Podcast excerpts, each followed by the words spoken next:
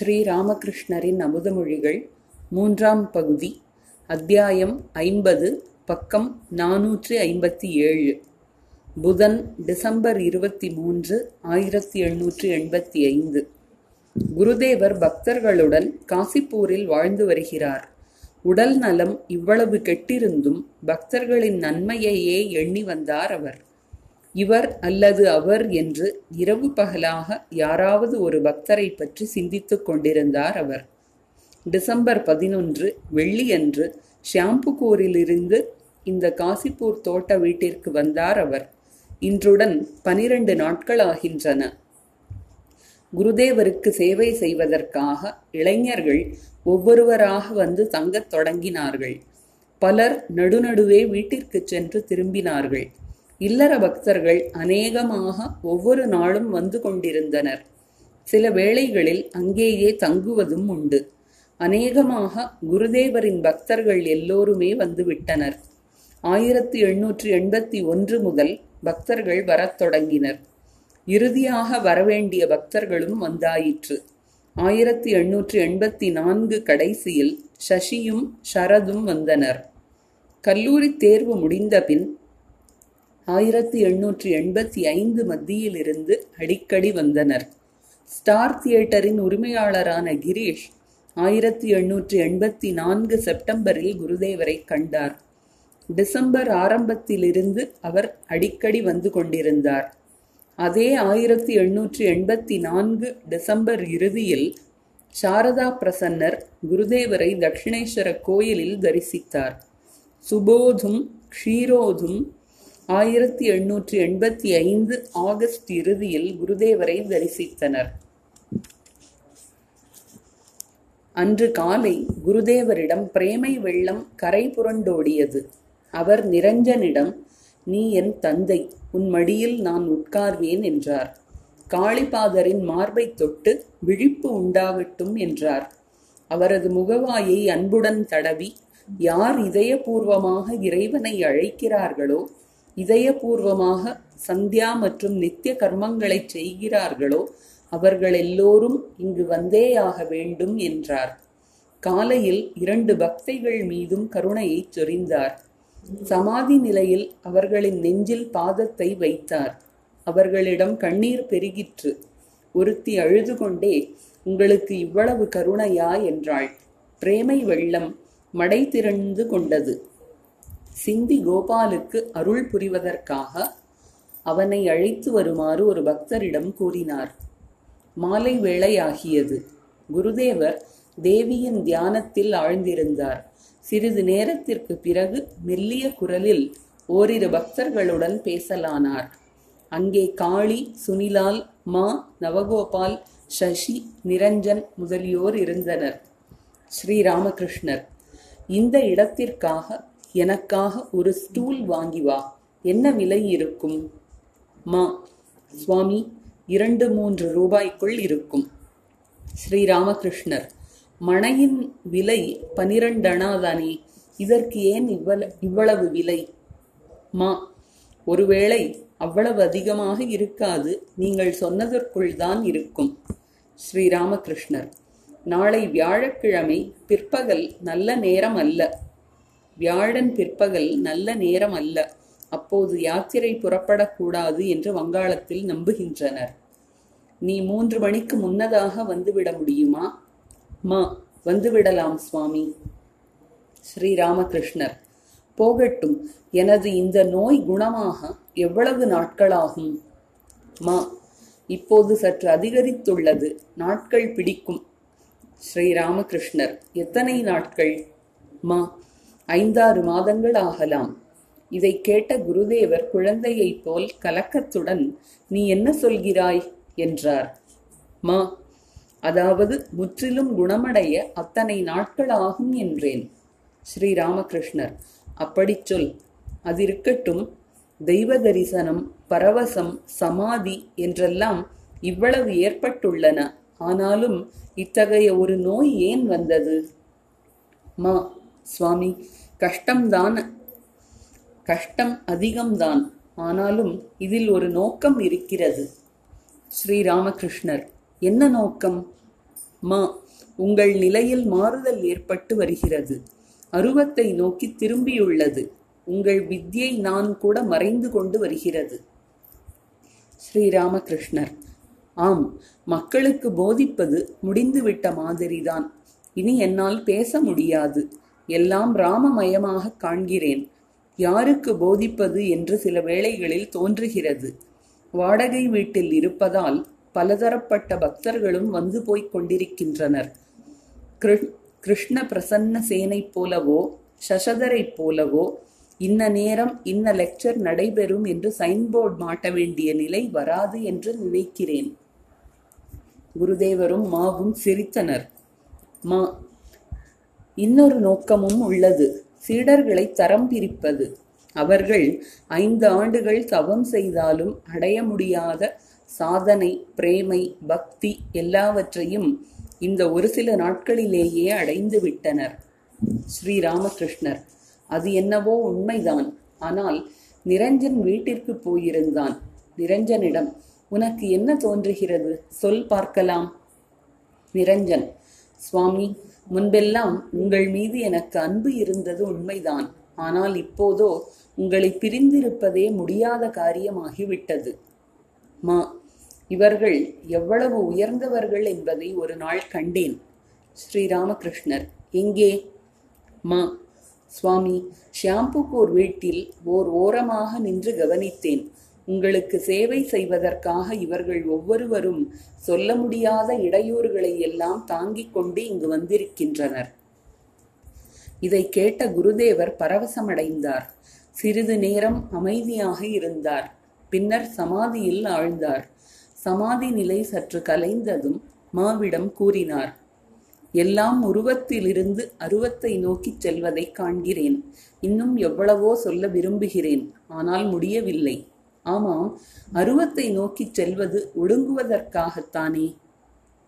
மா திகைப்புடன் அப்படி இருக்கலாம் ஸ்ரீராமகிருஷ்ணர்.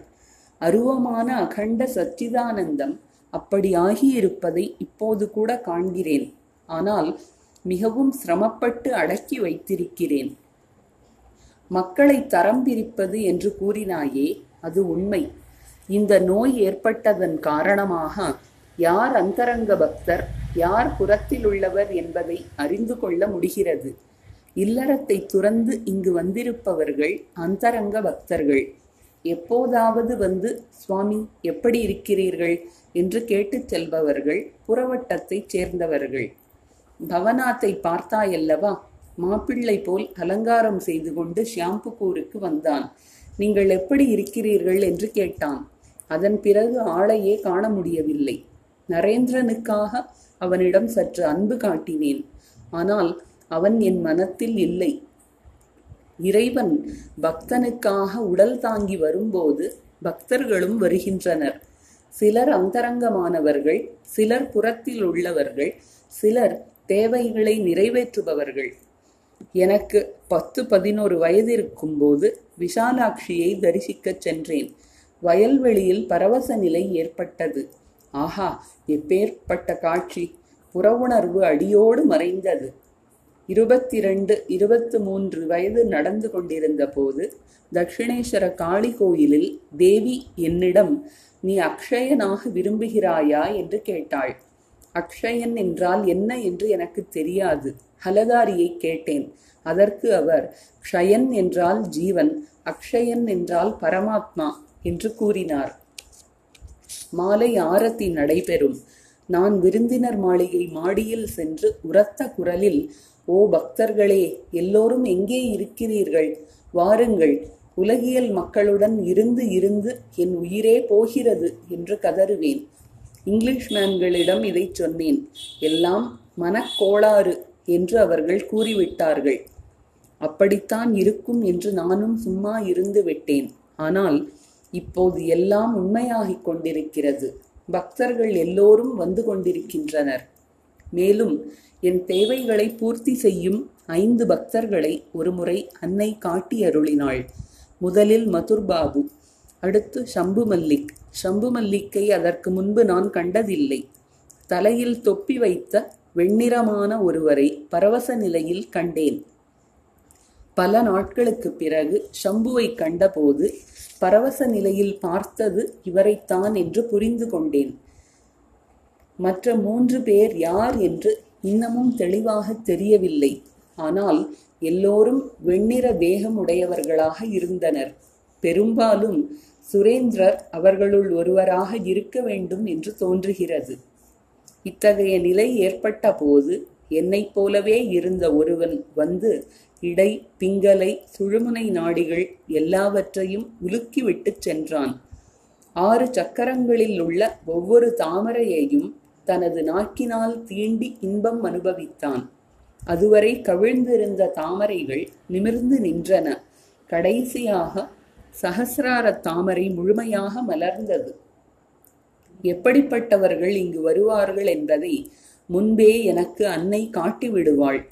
சைத்தன்ய தேவரின் சங்கீர்த்தன கூட்டம் பஞ்சவட்டியிலிருந்து மகிழ மரங்களை நோக்கி வந்ததை இந்த கண்களால் பரவச நிலையில் அல்ல கண்டேன்.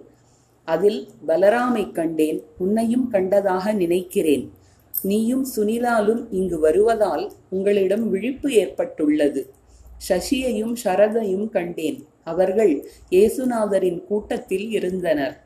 ஆலமரத்தடியில் ஒரு குழந்தையை கண்டேன். இதை கேட்ட ஹிருதயன் எனக்கு குழந்தை பிறக்கும் என்றான். உடனே நான் பெண்கள் அனைவரையும் தாயாக கருதுகிறேன். எனக்கு எப்படி குழந்தை பிறக்கும்? என்று கேட்டேன். அந்த குழந்தைதான் ராக்கால். ஒருமுறை அன்னையிடம் அம்மா என்னை இந்த நிலையில் நீ வைத்திருப்பதால் என்னை பராமரிக்க ஒரு பணக்காரனை தா என்று கேட்டேன். அதனால்தான் மதுர்பாபு பதினான்கு ஆண்டுகள் சேவை செய்தார். எப்படியெல்லாம் சேவை செய்தார்? நான் கேட்டுக்கொண்டது போல் சாது சேவைக்காக ஒரு தனி பண்டகசாலை அமைத்தார். எனக்காக வண்டி பல்லக்கு என்று ஏற்பாடு செய்தார். யாருக்கு எதை கொடுக்கச் சொல்வேனோ அதை அப்படியே கொடுத்தார். இவன் பிரதாப ருத்ரனே என்று பைரவி கூறினார். ஒரிசா நாட்டு அரசன் சைத்தன்ய தேவருக்கு அன்புடன் சேவை செய்து அவரது தேவைகளை எல்லாம் நிறைவேற்றியவன் பிரதாபருத்ரன்.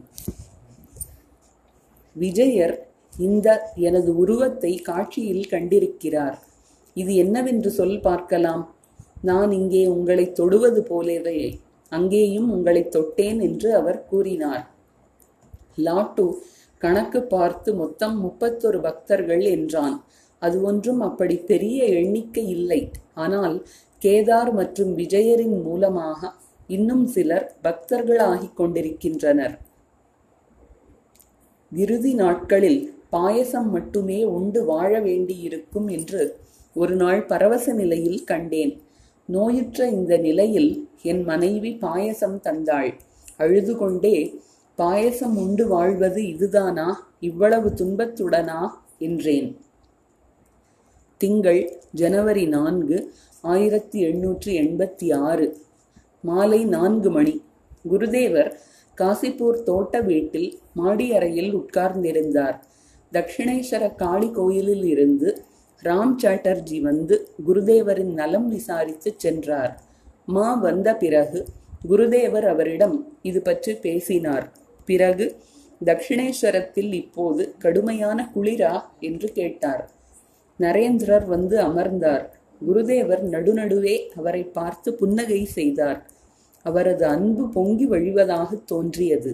நரேந்திரர் அழுததாக குருதேவர் மாவுக்கு சைகை மூலம் தெரிவித்தார். பிறகு சிறிது நேரம் மௌனமாக இருந்தார். மீண்டும் மாவிடம் சைகை மூலம் அழுதபடியே வீட்டிலிருந்து வந்தான் என்று தெரிவித்தார். எல்லோரும் அமைதியாக இருந்தனர். அமைதியை கலைத்து நரேந்திரர் பேசினார். நரேந்திரர் இன்று அங்கு செல்வதாக உத்தேசித்திருக்கிறேன். ஸ்ரீராமகிருஷ்ணர் எங்கு? நரேந்திரர் தட்சிணேஸ்வரத்திற்கு. இன்றிரவு வில்வ மரத்தடியில் தீ மூட்டி தியானம் செய்வதாக இருக்கிறேன். ஸ்ரீராமகிருஷ்ணர் வேண்டாம். அருகிலுள்ள வெடிமருந்து தொழிற்சாலையில் உள்ளவர்கள் மறுப்பு தெரிவிப்பார்கள். பஞ்சவட்டி அழகான இடம்.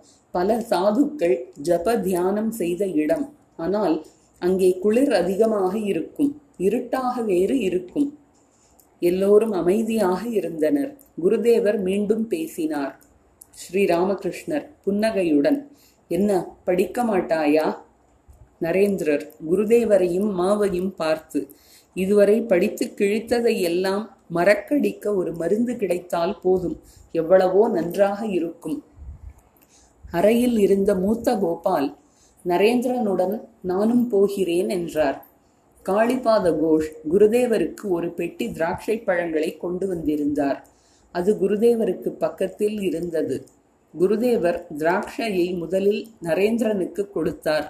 பிறகு பக்தர்களுக்காக தரையில் கொட்டினார். பக்தர்கள் எடுத்துக்கொண்டனர் மாலை வந்தது. நரேந்திரர் கீழே அமர்ந்து புகைத்தபடி தனது மனவேதனையை மாவிடம் தனிமையில் கூறிக்கொண்டிருந்தார். நரேந்திரர் மாவிடம் சென்ற சனிக்கிழமையன்று இங்கே தியானம் செய்து கொண்டிருந்தேன். திடீரென்று என் நெஞ்சில் ஒரு வகையான உணர்ச்சி தோன்றியது. மா குண்டலினியின் விழிப்பு. நரேந்திரர் அதுவாகத்தான் இருக்க வேண்டும். இடை பிங்கலை இவற்றை தெளிவாக உணர்ந்தேன். நெஞ்சில் கைவரித்து பார்க்குமாறு ஹாஸ்ராவிடம் சொன்னேன். நேற்று ஞாயிறு மேலே சென்று குருதேவரை சந்தித்தேன். அவரிடம் எல்லாவற்றையும் கூறினேன். எல்லோருக்கும் கிடைத்திருக்கிறதே எனக்கும் ஏதாவது தாருங்கள். எல்லோருக்கும் கிடைத்திருக்கிறது எனக்கு மட்டும் கிடைக்காதா? என்று கேட்டேன். அம்மா அதற்கு அவர் என்ன சொன்னார்? நரேந்திரர் வீட்டு விவகாரங்களை எல்லாம் ஒரு வகையாக முடித்து விட்டு வா. எல்லாம் நடக்கும். ஆமாம் உனக்கு என்ன வேண்டும்? என்று கேட்டார். அதற்கு நான் மூன்று நான்கு நாட்கள் சமாதியில் ஆழ்ந்திருக்க வேண்டும். சாப்பிடுவதற்காக மட்டும் எப்போதாவது சாதாரண நிலைக்கு வர வேண்டும் என்றேன். அதை கேட்டதும் அவர் நீ அற்ப புத்திக்காரன் இதைவிட உன்னதமான நிலை இருக்கிறது. இருவிழி நோக்குவதெல்லாம் நீயே என்று நீ பாடுவதில்லையா? என்றார். மா ஆம். சமாதியில் இருந்து கீழே இறங்கி வரும்போது இறைவனே உயிர்கள் உலகம் எல்லாமாக ஆகியிருப்பதை காண்பதாக அவர் எப்போதும் சொல்வதுண்டு. ஈஸ்வர கோடிகளுக்கு இந்த நிலை ஏற்படலாம். சாதாரண மனிதன் சமாதி நிலையை அடைந்தாலும் அங்கிருந்து திரும்பி வர முடியாது. நரேந்திரர் வீட்டு விவகாரங்களை எல்லாம் முடித்து விட்டு வா. சமாதி நிலைக்கும் மேலான நிலை உனக்கு கிடைக்கும் என்கிறார் அவர். இன்று காலையில் வீட்டிற்கு போனேன். எல்லோரும் என்னை திட்டுகின்றனர். என்ன இங்குமங்கும் சுற்றி கொண்டிருக்கிறாய்? சட்ட பரீட்சை நெருங்கி வருகிறது. படிப்பு கிடிப்பு எதுவும் இல்லை. ஏன் இப்படி வெட்டியாக அலைகிறாய்? என்று கோபிக்கின்றனர். மா உன் அம்மா ஏதாவது சொன்னார்களா? நரேந்திரர் இல்லை. எனக்கு சாப்பாடு போடுவதில்தான் அவரது முழு மனமும் இருந்தது. மான் கறி சமைத்திருந்தார். சாப்பிட்டேன். ஆனால் சாப்பாட்டில் நாட்டமே இல்லை. மா பிறகு நரேந்திரர் படிப்பதற்காக பாட்டி வீட்டிற்கு சென்றேன். படிக்க உட்கார்ந்தேன். மனத்தை ஒருவித அச்சம் கவ்வியது. படிப்பது என்பது ஏதோ பயங்கரச் செயல் போல் தோன்றியது. மார்பு படபடவென்று அடித்து கொண்டது. தேம்பி தேம்பி அழுதேன். அன்று அழுதது போல் நான் என்றுமே அழுதது கிடையாது. பிறகு புத்தகம் கித்தகம் எல்லாவற்றையும் வீசி எறிந்துவிட்டு ஓட்டம் பிடித்தேன். வீதி வழியாக ஓடினேன். செருப்பு கிருப்பு எல்லாம் எங்கே பறந்தது என்று தெரியாது. வழியில் ஒரு வைக்கோற் போர். என் உடம்பெல்லாம் வைக்கோல் ஆகியது. காசிப்பூர் ரோட்டிலும் ஓடியே வந்தேன். நரேந்திரர் சற்று மௌனமாக இருந்துவிட்டு தொடர்ந்தார். விவேக சூடாமணி படித்ததில் இருந்து என் மனம் மேலும் தத்தளிக்க ஆரம்பித்தது. அதில் சங்கரர் தீவிர தவத்தின் பயனாகவும் நல்வினையாலுமே மனித பிறவி முக்தியில் நாட்டம் மகானின் தொடர்பு மூன்றும் கிடைக்கின்றன என்று கூறுகிறார். நான் சிந்தித்தேன் எனக்கும் இந்த மூன்றும் கிடைத்துள்ளன. பெரும் தவத்தின் பயனாக மனித பிறவி கிடைத்திருக்கிறது. தவத்தின் பயனாக முக்தியில் நாட்டமும் உள்ளது. அதுபோன்றே என் தவத்தின் காரணமாக ஒரு மகாபுருஷரின் தொடர்பும் ஏற்பட்டுள்ளது. மா. ஆஹா! நரேந்திரர் இல்லற வாழ்க்கை அடியோடு பிடிக்கவில்லை. ஓரிரு பக்தர்களைத் தவிர இல்லறத்தில் இருப்பவர்களையும் பிடிக்கவில்லை. நரேந்திரர் மீண்டும் அமைதியாக இருந்தார். அவரிடம் தீவிர வைராக்கியம் சுடர்விட்டது. அவரது உள்ளம் துடிதுடித்தது. அவர் தொடர்ந்தார். உங்களுக்கு அமைதி கிடைத்து விட்டது ஆனால் என் மனம் தத்தளித்துக் கொண்டிருக்கிறது. நீங்கள் எல்லாம் கொடுத்து வைத்தவர்கள் மா பதில் ஏதும் பேசவில்லை. இறைவனுக்காக மன ஏக்கம் கொண்டால்தான் இறைக்காட்சி கிட்டும் என்று குருதேவர் கூறியதை அவர் நினைத்து கொண்டார். மாலை பொழுது சாய்ந்ததும் மா மாடியில் குருதேவரின் அறைக்கு சென்றார். குருதேவர் தூங்கிக் கொண்டிருந்தார். இரவு ஒன்பது மணி. குருதேவர் விழித்து விட்டிருந்தார். நிரஞ்சனும் சசியும் அவரது அருகில் உட்கார்ந்திருந்தனர். அடிக்கடி அவர் நரேந்திரரை பற்றி பற்றியே பேசினார். நரேந்திரனின் நிலைதான் என்ன ஆச்சரியமாக உள்ளது. இதே நரேந்திரன் முன்பு உருவத்தை ஒப்புக்கொள்ள மறுத்தான். இப்போது எப்படி உள்ளம் துடிக்கிறான் பார்த்தாயா? ஒருவன் தன் குருவிடம் சுவாமி இறைவனை எவ்வாறு பெறுவது? என்று கேட்டான். அதற்கு குரு என்னுடன் வா. எப்படி இருந்தால் இறைவனை பெறலாம் என்று காட்டுகிறேன் என்று கூறி அவனை ஒரு குளத்திற்கு அழைத்துச் சென்று நீருக்குள் அமிழ்த்தி பிடித்து கொண்டார். சிறிது நேரம் கழித்து அவனை தூக்கி உன் நிலைமை எப்படி இருந்தது? என்று கேட்டார். அதற்கு அவன் சுவாமி உயிரே போய்விடும் போல இருந்தது என்றான். இறைவனுக்காக உன் உயிர் இப்படி துடிக்குமானால் அவரது காட்சி கிடைப்பதற்கு அதிக தாமதம் இல்லை என்று புரிந்து கொள் அருணோதயம் ஆகிவிட்டால் கீழ்வானம் சிவந்துவிட்டால் சூரியன் விரைவில் உதிப்பான் என்பதை புரிந்து கொள்ளலாம். இன்று குருதேவரின் நோய் அதிகரித்திருந்தது. அந்த கஷ்டத்திலும் நரேந்திரனை குறித்து இவ்வளவும் பேசினார். பெரும்பாலும் செய்கைகளினால்தான். இரவே நரேந்திரர் தட்சிணேஸ்வரத்திற்கு சென்று விட்டார். அவருடன் ஓரிரு பக்தர்களும் சென்றிருந்தனர். அமாவாசை காரிருள் சூழ்ந்த இரவு. மா இரவை காசிப்பூரிலேயே கழித்தார். மா தான் ஒரு துறவியர் கூட்டத்தில் அமர்ந்திருப்பதாக கனவு கண்டார். செவ்வாய் ஜனவரி ஐந்து ஆயிரத்தி எண்ணூற்றி எண்பத்தி ஆறு. இன்றும் அமாவாசை நீடித்தது. மாலை நான்கு மணி இருக்கும். குருதேவர் படுக்கையில் உட்கார்ந்தவாறு தனிமையில் மாவுடன் பேசிக் கொண்டிருந்தார். ஸ்ரீராமகிருஷ்ணர் ஷீரோத் கங்காசாகருக்கு யாத்திரை போவதானால் அவனுக்கு ஒரு கம்பளி வாங்கிக் கொடு. மா ஆகட்டும் சுவாமி. குருதேவர் சற்று நேரம் மௌனமாக இருந்துவிட்டு தொடர்ந்தார். ஸ்ரீராமகிருஷ்ணர் இந்த இளைஞர்களுக்கு என்ன ஆயிற்று? சொல் பார்க்கலாம். சிலர் புரிக்கு ஓடுகிறார்கள் சிலர் கங்காசாகருக்கு ஓடுகிறார்கள். எல்லோரும் வீட்டை துறந்து வருகின்றனர். நரேந்திரனையே பாரேன். தீவிர வைராக்கியம் உதித்தால் குடும்ப வாழ்க்கை பாழும் கிணறு போல் தோன்றும். உற்றார் உறவினர் கருணாகம் போல் தோன்றுவர். ம. ஆம் சுவாமி குடும்ப வாழ்க்கையில் எவ்வளவோ வேதனை. ஸ்ரீராமகிருஷ்ணர் நரக வேதனை பிறந்த உடனேயே எல்லாம் ஆரம்பித்து விடுகிறது. மனைவி குழந்தை குட்டி இவள் இவர்களாலேயே எவ்வளவு வேதனை என்பதை நீ பார்க்கிறாயல்லவா? மா. ஆம் சுவாமி நீங்களே கூறியிருக்கிறீர்கள். இல்லற வாழ்க்கையில் நுழையாத இந்த இளைஞர்களுக்கு கொடுக்கல் வாங்கல் எதுவும் இல்லை. இந்த கொடுக்கல் வாங்கலுக்காகத்தான் உலகில் சிக்கிக்கொள்ள வேண்டியிருக்கிறது. ஸ்ரீ ராமகிருஷ்ணர் நிரஞ்சனை பார் இது உன்னுடையது. எடுத்துக்கொள். என்னுடையதை எனக்கு தா என்ற விதத்தில் வாழ்கிறான். வேறு எந்த உறவும் அவனுக்கு இல்லை.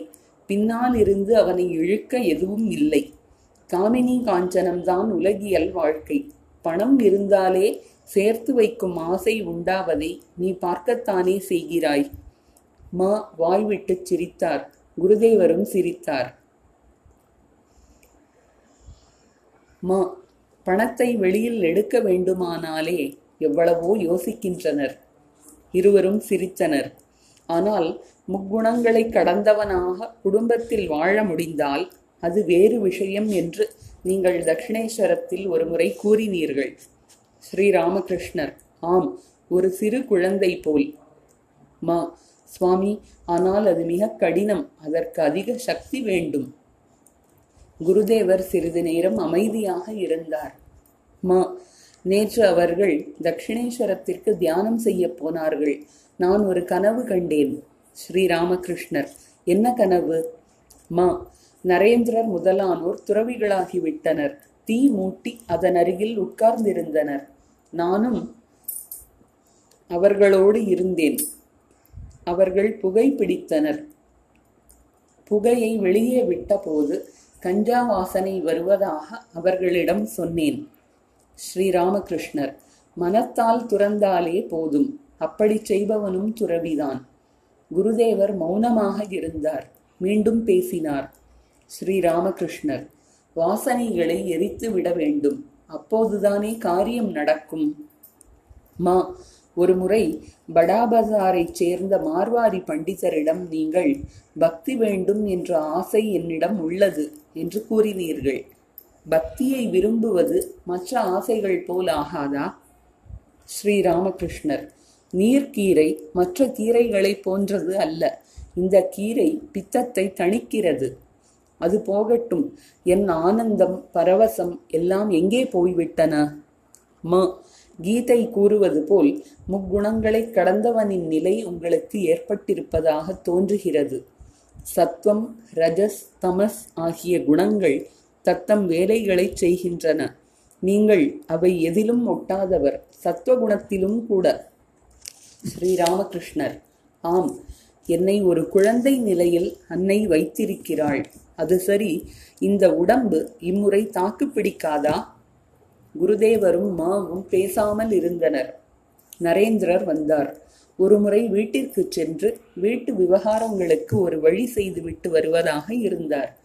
தந்தையின் மறைவிற்கு பிறகு அவரது தாயும் சகோதரர்களும் மிகுந்த கஷ்டத்திற்கு உள்ளாகி இருந்தனர். அவ்வப்போது பட்டினி கிடக்கவும் நேர்ந்தது. நரேந்திரர் தான் அவர்களது ஒரே நம்பிக்கை. அவர் வேலை செய்து தங்களை காப்பாற்றுவார் என்று அவரையே எதிர்பார்த்திருந்தனர். ஆனால் நரேந்திரர் சட்டத் தேர்வே எழுதவில்லை. இப்போது அவரிடம் வைராக்கியம் கொழுந்து விட்டெறிந்தது ஆகவே வீட்டிற்கு ஏதாவது ஏற்பாடு செய்துவிட்டு வந்துவிட வேண்டும் என்று அதற்காக கல்கத்தா போக விரும்பினார். ஒரு நண்பன் நூறு ரூபாய் கடன் கொடுப்பதாக சொல்லியிருந்தான். அந்த பணம் வீட்டுச் செலவிற்கு மூன்று மாதம் வரும். நரேந்திரர் ஒருமுறை வீட்டிற்கு போய் வருகிறேன். மாவிடம் மகிமரின் வீடு வழியாகத்தான் போகிறேன். நீங்களும் வருகிறீர்களா? மாவுக்கு போக விருப்பமில்லை. குருதேவர் மாவை பார்த்தபடி நரேந்திரரிடம் எதற்கு? என்று கேட்டார். நரேந்திரர் அந்த வழியாக போகிறேன். அவரிடம் கொஞ்சம் பேசிவிட்டு போவேன். குருதேவர் நரேந்திரரை கூர்ந்து பார்த்தார். நரேந்திரர் இங்கே வருகின்ற நண்பன் நூறு ரூபாய் பணம் கடன் கொடுப்பதாகச் சொன்னான். அந்த பணத்தில் வீட்டிற்கு மூன்று மாதத்திற்கான சாமான்களை வாங்கி கொடுத்துவிட்டு வருகிறேன். குருதேவர் மௌனமாக மாவை பார்த்தார். மா நரேந்திரரிடம் நீ புறப்படு நான் பிறகு வருகிறேன். வியாழன் மார்ச் பதினொன்று ஆயிரத்தி எண்ணூற்றி எண்பத்தி ஆறு. குருதேவர் காசிப்பூர் தோட்ட வீட்டில் மாடியில் உள்ள பெரிய அறையில் பக்தர்களோடு அமர்ந்திருந்தார். இரவு எட்டு மணி இருக்கும். அறையில் நரேந்திரர் சசி மா மூத்த கோபால் சரத் முதலியோரும் இருந்தனர். உடல்நிலை சரியில்லாததால் குருதேவர் படுத்திருந்தார். அருகே பக்தர்கள் அமர்ந்திருந்தனர். ஷரத் நின்றபடி விசிறிக் கொண்டிருந்தார் குருதேவர் தமது நோயை பற்றி பேசினார். ஸ்ரீராமகிருஷ்ணர் போலாநாத்திடம் போனால் ஒரு தைலம் தருவார். அதை எவ்வாறு உபயோகப்படுத்த வேண்டும் என்பதையும் சொல்லித் தருவார். மூத்த கோபால் அப்படியானால் நாளை காலையே போய் வாங்கி வருகிறோம். மா யாராவது இன்றே போனால் வாங்கி வந்து விடலாம். சசி நான் போகிறேன். ஸ்ரீராமகிருஷ்ணர் சரதை காட்டி இவன் போகட்டும். தட்சிணேஸ்வர கோயில் குமாஸ்தாவான போலாநாத்திடம் இருந்து தைலம் வாங்கி வருவதற்காக சிறிது நேரத்தில் ஷரத் புறப்பட்டார். குருதேவர் படுத்திருந்தார். பக்தர்கள் அமைதியாக உட்கார்ந்திருந்தனர். குருதேவர் திடீரென்று எழுந்து படுக்கையில் அமர்ந்தார். நரேந்திரரை அழைத்து பேச ஆரம்பித்தார். ஸ்ரீராமகிருஷ்ணர் பிரம்மம் மாசற்றது. மூன்று குணங்களும் அதில் இருக்கின்றன. ஆனால் அவற்றால் அது பாதிக்கப்படுவதில்லை. காற்றில் நறுமணம் துர்நாற்றம் இரண்டும் இருக்கின்றன. ஆயினும் காற்று அவற்றால் பாதிக்கப்படுவதில்லை. காசியில் சங்கராச்சாரியர் நடந்து போய்க் கொண்டிருந்தார். மாமிசத்தை சுமந்து சென்று கொண்டிருந்த சண்டாளன் ஒருவன் திடீரென்று அவரை தொட்டுவிட்டான். உடனே சங்கரர் என்னை தொட்டு விட்டாயே என்றார். அதற்கு சண்டாளன் சுவாமி நீங்களும் என்னை தொடவில்லை. நானும் உங்களை தொடவில்லை. ஆன்மாவை எதுவும் தொட முடியாது. நீங்கள் அந்த சுத்த ஆத்மா என்றான். பிரம்மமும் மாயையும் ஞானி மாயையை உதறி தள்ளுகிறான். மாயை ஒரு திரை போன்றது. இதோ பார் இந்த டவலை குறுக்கே பிடிக்கிறேன். அந்த விளக்கின் ஒளி தெரியவில்லை. குருதேவர் டவலை தமக்கும் பக்தர்களுக்கும் நடுவில் தூக்கி பிடித்தார்.